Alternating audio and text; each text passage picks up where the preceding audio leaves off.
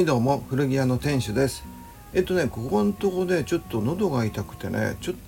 とね不安でしてまあ例の流行り病ですよね。それでねあの、ちょっとねあの、お医者さんの知り合いにね、えー、聞いてみたんですけどもなんか検査キットがね品切れらしいんですよね。なので測れない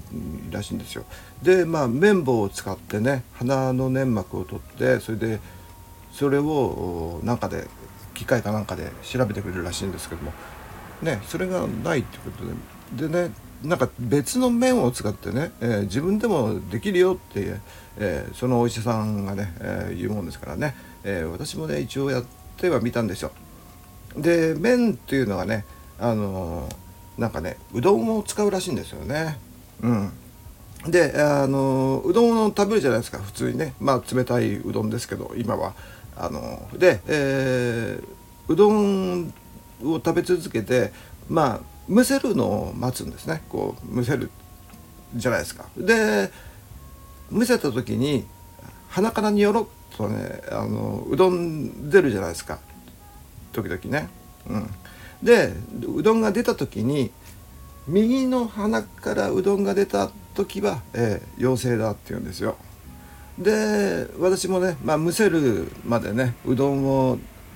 ずっとね食べ続けてたんでずっとうどんばっかり食べ続けてでねやっと、あのー、蒸せて鼻から出たんですけどもこれがねあの右と左とね両方から出てきたんですねうどんが。うん、なので、えー、聞いてみたんですね。あその場合はどっちかってね。右左右両方から出た、うん、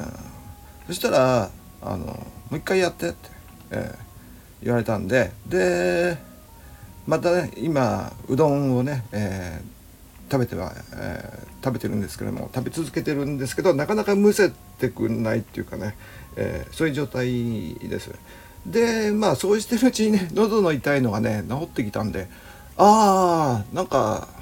もう治ったかなっていう感じでもういいかなと思ったんでね、えー、で、えー、言いながらもね、えー、で、えうどんをやめて、えそうめんに、えしました。はい。っ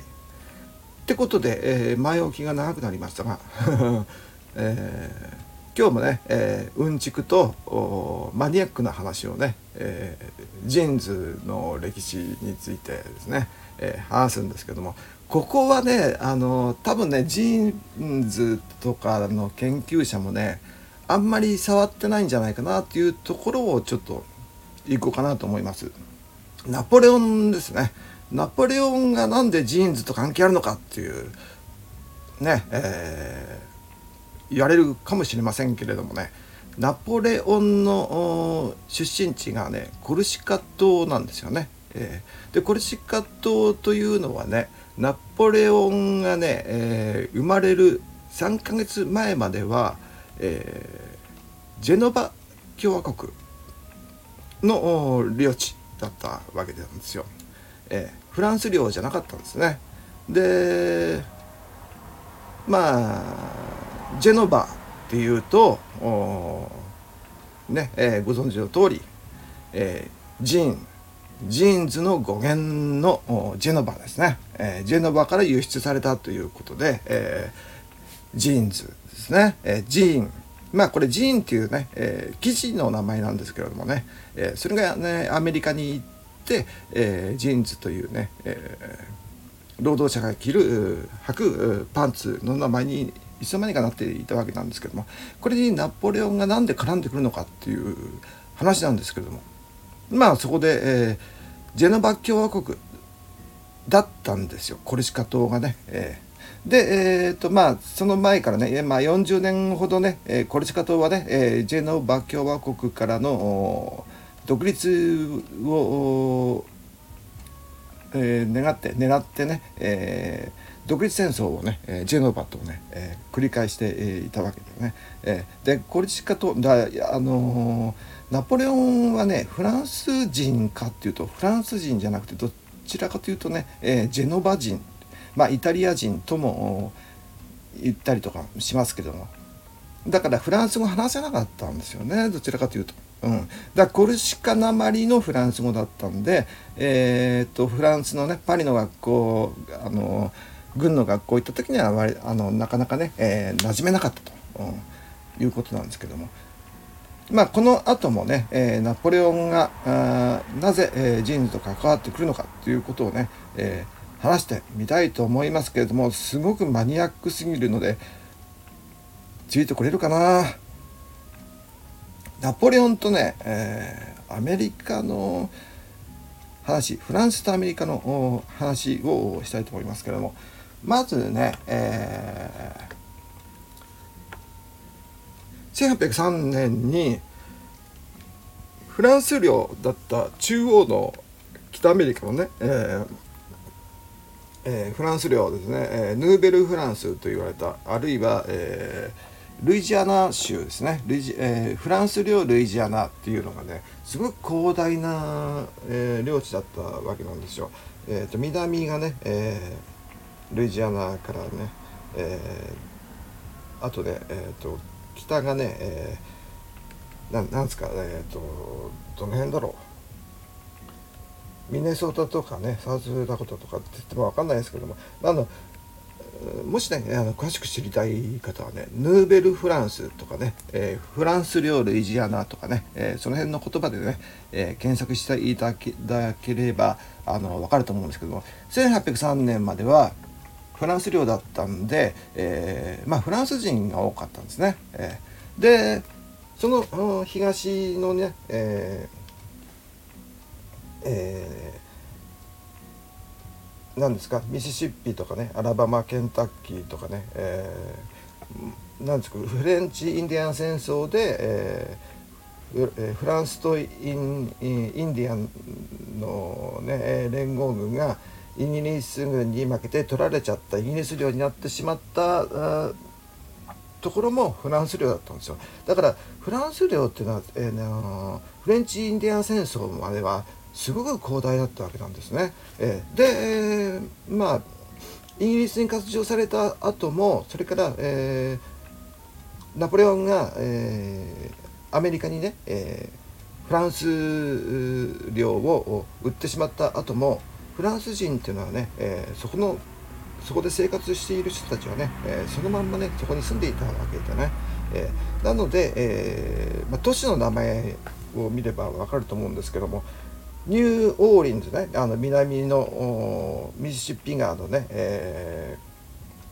ー、ですかあの河口のね、えニューオーリンズですよね、え有名ジャズの発祥地でもあるニューオーリンズですね。これはあのオルレアンね、えー、フランスのあのオルレアンという都市があるじゃないですか。あのオルレアンの少女っていうとね、えー、ジャンヌ・ダルクのことですけども百年戦争でね、えー、活躍したあの少女をですね、えー、魔女裁判にかけられて、えー、まあね、えー、なんですか火あぶりの刑にされちゃったのかな。うん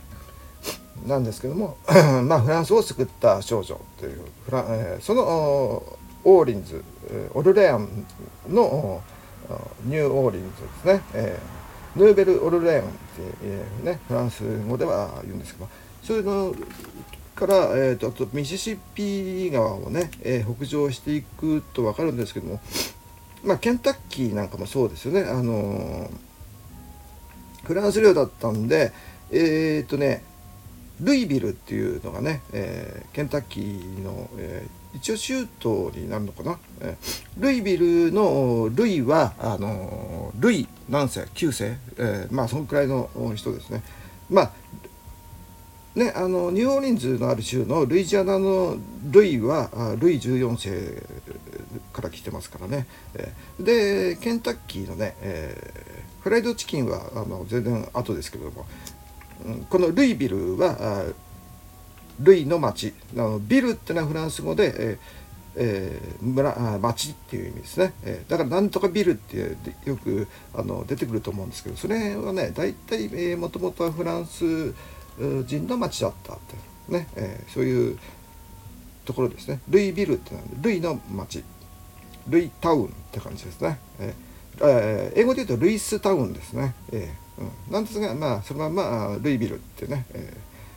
ーえー、町の名前は残ってます、だからケンタッキーってあのストレートバーボンとかっていうでしょ？あのバーボンね。あのウイスキーの。はい。あのなんですか？いやいろいろ出てますけどもね、えー、とジム・ビームとかね、えー、ジャック・ダニエルとかそういうのかな、うん、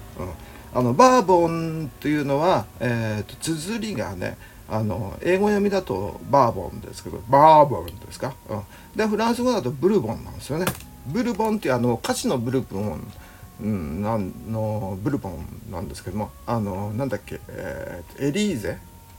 えー、ホワイトロリータ。ねブルボンのお菓子ってあるでしょ？あのあのブルボンなんですけどもこれフランスの王朝のそのルイ14世の、えー、時のブルボン系ですね、えー、それからねもう一つね あのこれも歴史の話なんでねこの歴史の話は嫌だっていう方はねまあもうここまで聞いてないと思うんですけどもフランスとスペインね、えーもうルイ14世がねスペイン継承戦争というので戦って、えー、一応負けたんですけどもあの一応講和条約というもので、えー、っとね、スペインの国王に、えー、ブルボン家のね、えー、自分の孫かな、うん、孫を国王スペイン王にしたんですよ。だからスペインブルボン系というのもね、えー、存在してますんで、えー、スペイン人とフランス人もこの辺ごちゃごちゃになってるんですよね。えー、ですからまあ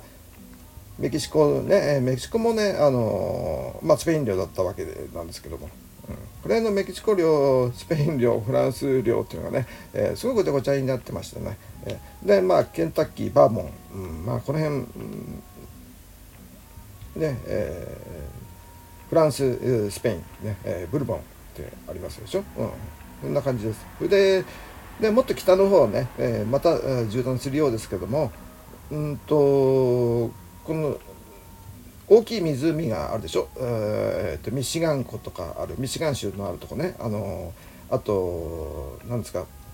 シカゴとかそういうところね、えー、イリノイ州とかね、えー、あるところミズーリ州とかね、えー、これのの町だとね、えー、とセントルイスってね聞いたことあると思うんですけどこれのなんかねもうルイスっていうのはねもうルイですね、えー、ルイをね英語読みするとルイスになりますから。でセントっていうのはあのね、えー、聖なるっていうねあのやつですね。セント・ジェームスの、えー、セントですね、えーえー、なんで、えセントルイスっていうのはね、え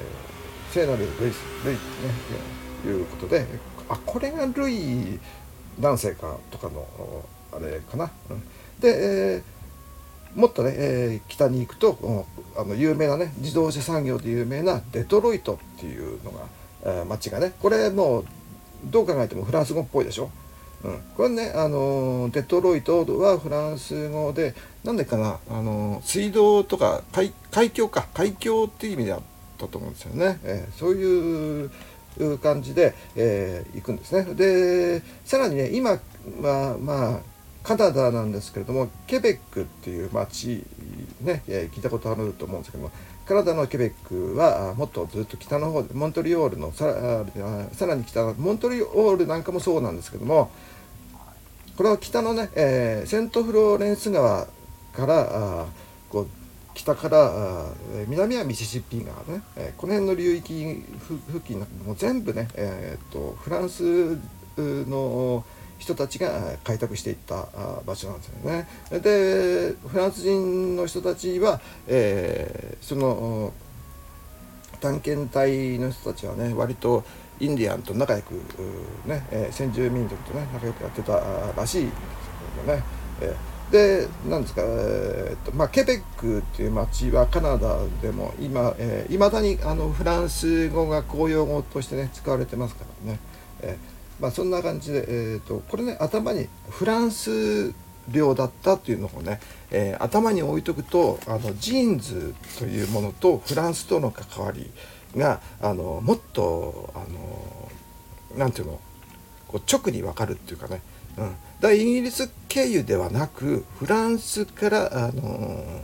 ジーンズデニムもそう。デニムの語源はねニームですよね、えー、ニームというのはフランスの都市で、えーえー、セルジュ・ド・ニームというのがあニームさんのあやおりという意味でね、えー、サージ・デ・ニームでね、えー、セルジュ・ド・ニームがサージ・ド・ニームサージ・デ・ニームデニームってね、えー、転化したっていうかね。デニームってこう、えー、あやおりの部分をなくしてね、えー、デニームっていう言葉だけが残った。こうなんでしょうね。あの、言葉の後ろだけ残すっていうね、えー、あるありますよね、えー、友達のねことをねダチって呼んだりね、えー、まあそういう他の例がこう今思い浮かばないな、うん、友達がダチとかね、えー、そういう それか思い浮かばないや、うん、まあそんな感じでえー、っと、まあ、フランス領であったということをね、えー、頭に入れておくとなんで、えー、ジェノバのフランス語読みがの人がアメリカに渡ったか。ね、えー、で、えー、ニームがフランスのニームからなんで、えー、アメリカに行ったかっていうのがね、えー、分かると思うんですよ。でまあジーンズがなぜアメリカで使われて、えーえー、履かれたのかっていうのがが分かると思うんですよ。でジーンズっていう言葉がね、えー、パンツというまあジーンっていうのがね、えー、生地の、うん、名前でもあるんですけども日本語でもねジーンズっていうねあの記事が漢字で書くんですけども、えー、ジンスっていうね、えー、細いあや織りのことらしいんですけどね、えー、それがあの日本にも来ていましたからね、えー、これはあのおそらくそのジェノバからフランス語に行ってでフランスからアメリカ行ってアメリカからあのおそらく、まあ、生地が細あやのね、えー、生地があの日本に来た時にそういう漢字を当てたんじゃないかなとは思うんですよ。だからフランス経由であることはあ間違いないですね。フランス、うん、あるいは、まあ、アメリカ経由ねフランスからアメリカ経由ですね。えーできたんじゃないかなとは思うんですけどね。えー、でえっ、とあとねこのジーンがジーンズっていうねパンツにという言葉にねいつにいつなったのかっていうのがねこれがねなかなかこの文献ではねなかなかこう調べてもね出てこないんですけどもえっ、とね1800年代にはね、えー、ケンタッキージーンズっていうね、えーものがね、えー、出てきているんですよ。うん、これがね,、え、っとね労働者の着る、えー、履くパンツ、ね、ケンタッキージーンズ。うん、でこれね今でいうジーンズとはねあの全くね違うんですけどももう生地もねあのダック地だったりねとにかく丈夫なあの、えー、生地を使っていた。ねえー、であとねあの別の言葉で言うとニグロジーンズっていうね、えー、まあ要するに黒人のね、えー、奴隷がね、えー、綿花栽培なんかで働いていた奴隷があの履くような作業服ズボンのことをね、えー、ニグロジーンズというふうに呼んでいたというこれはねまあそういうふうに、えー、作業用パンツのことをそういうふうにね、えー、当時、え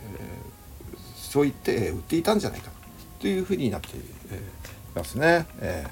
ー、で、まあ、そんな感じでジーンズという言葉があの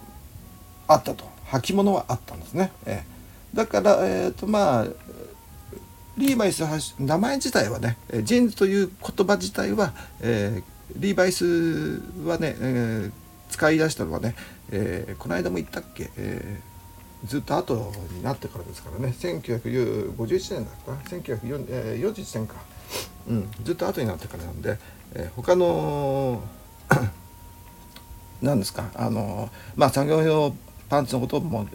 ジーンズってあの言葉はね、えー、アメリカにあったということでで ナポレオンの話にね全然いけなかったんですけども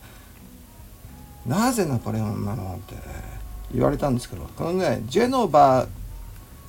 とうん要するに私が言いたいのはねジェノバとニームとアメリカをつないだのがナポレオンじゃないかということなんですよ。もしもナポレオンが、えー、イタリア遠征でね、えー、ジェノバを征服して、えー、ジェノバ共和国をねあの自分の傀儡政権にして、えー、自分のフランスのね、えー、まあ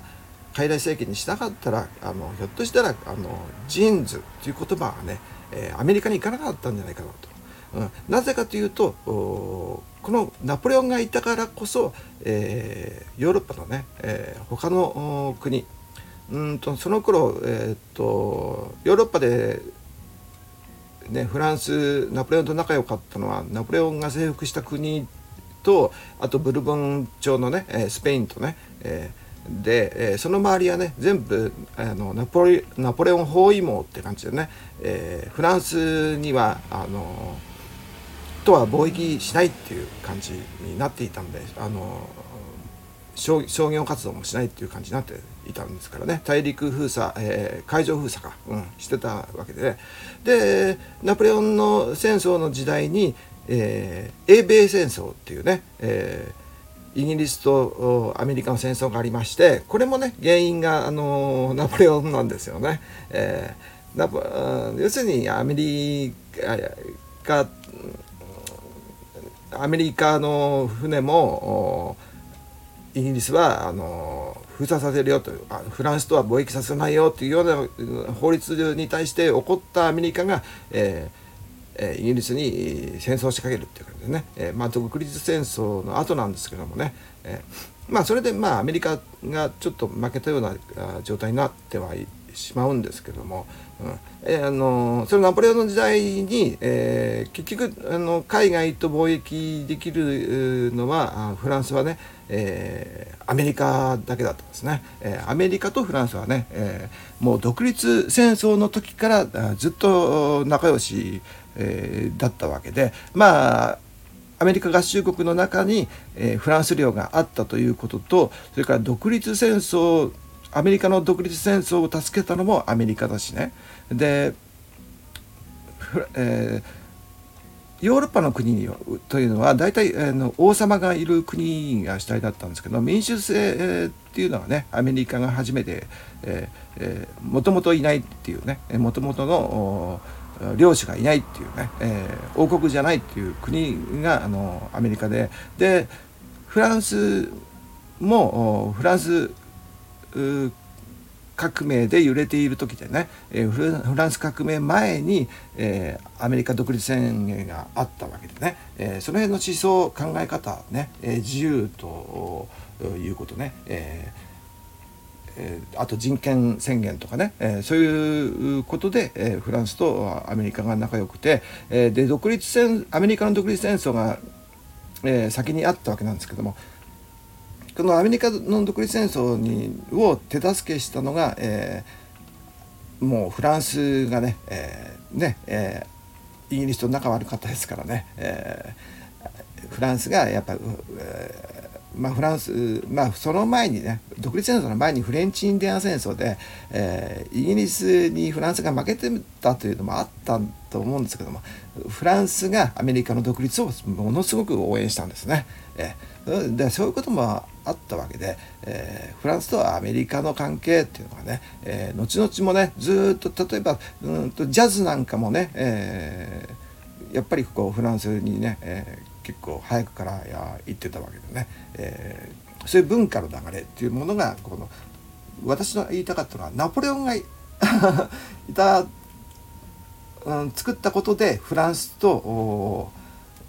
アメリカの関係が、えー、深くなったということがね、えー、言いたかった。まあジェノバのまあもともとねナポレオンがね、えー、ジェノバっていうまあコルチカ島なんですけどもね、えー、そっちの方の出身だというのもあるんですけどもね、えー、まあそういうことで、えー、なんですか今ねえー、っとルイジアナ州の民法がねいまだに、えーナポレオン法典ねナポレオンが作った民法法律そのまんまらしいんですよね。あとまあフランスのね、えーと、民法もね、えー、そのまんまということで、まあその辺のねフラえー、っとね今もねえー、っと去年ね、えー、ナポレオンがね、えー、没後200年っていうね、えー、それ記念してですけれどもフランスのね国立アカデミーでねあのマクロン大統領がね演説したんですよ。でその中でね、えー、ナポレオンのね、えー、ことをね、えー、彼は我々の一部であるって言ってね、えー、でナポレオンの光と影をちゃんとね、えー、直視すべきだと言ったってね訴えたということで、うん、でまあ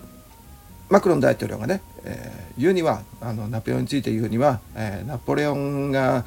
現在までね、えー、残ってる残した功績をね、えー、称えているんですね。例えばあの、まあ、今も民法がそのままあるっていうね民ま、ナポレオン民法ね、えー、の編纂それからあと中央銀行ねフランス中央銀行を設立したり、えー、士官学校の設立したりねあとはアカデミーとかね、えー、ルーブル美術館の保護とかね画家とかね、あのー、何しこあのそういう文化をねすごく、あの大事にしたということね。うん、ただね、あの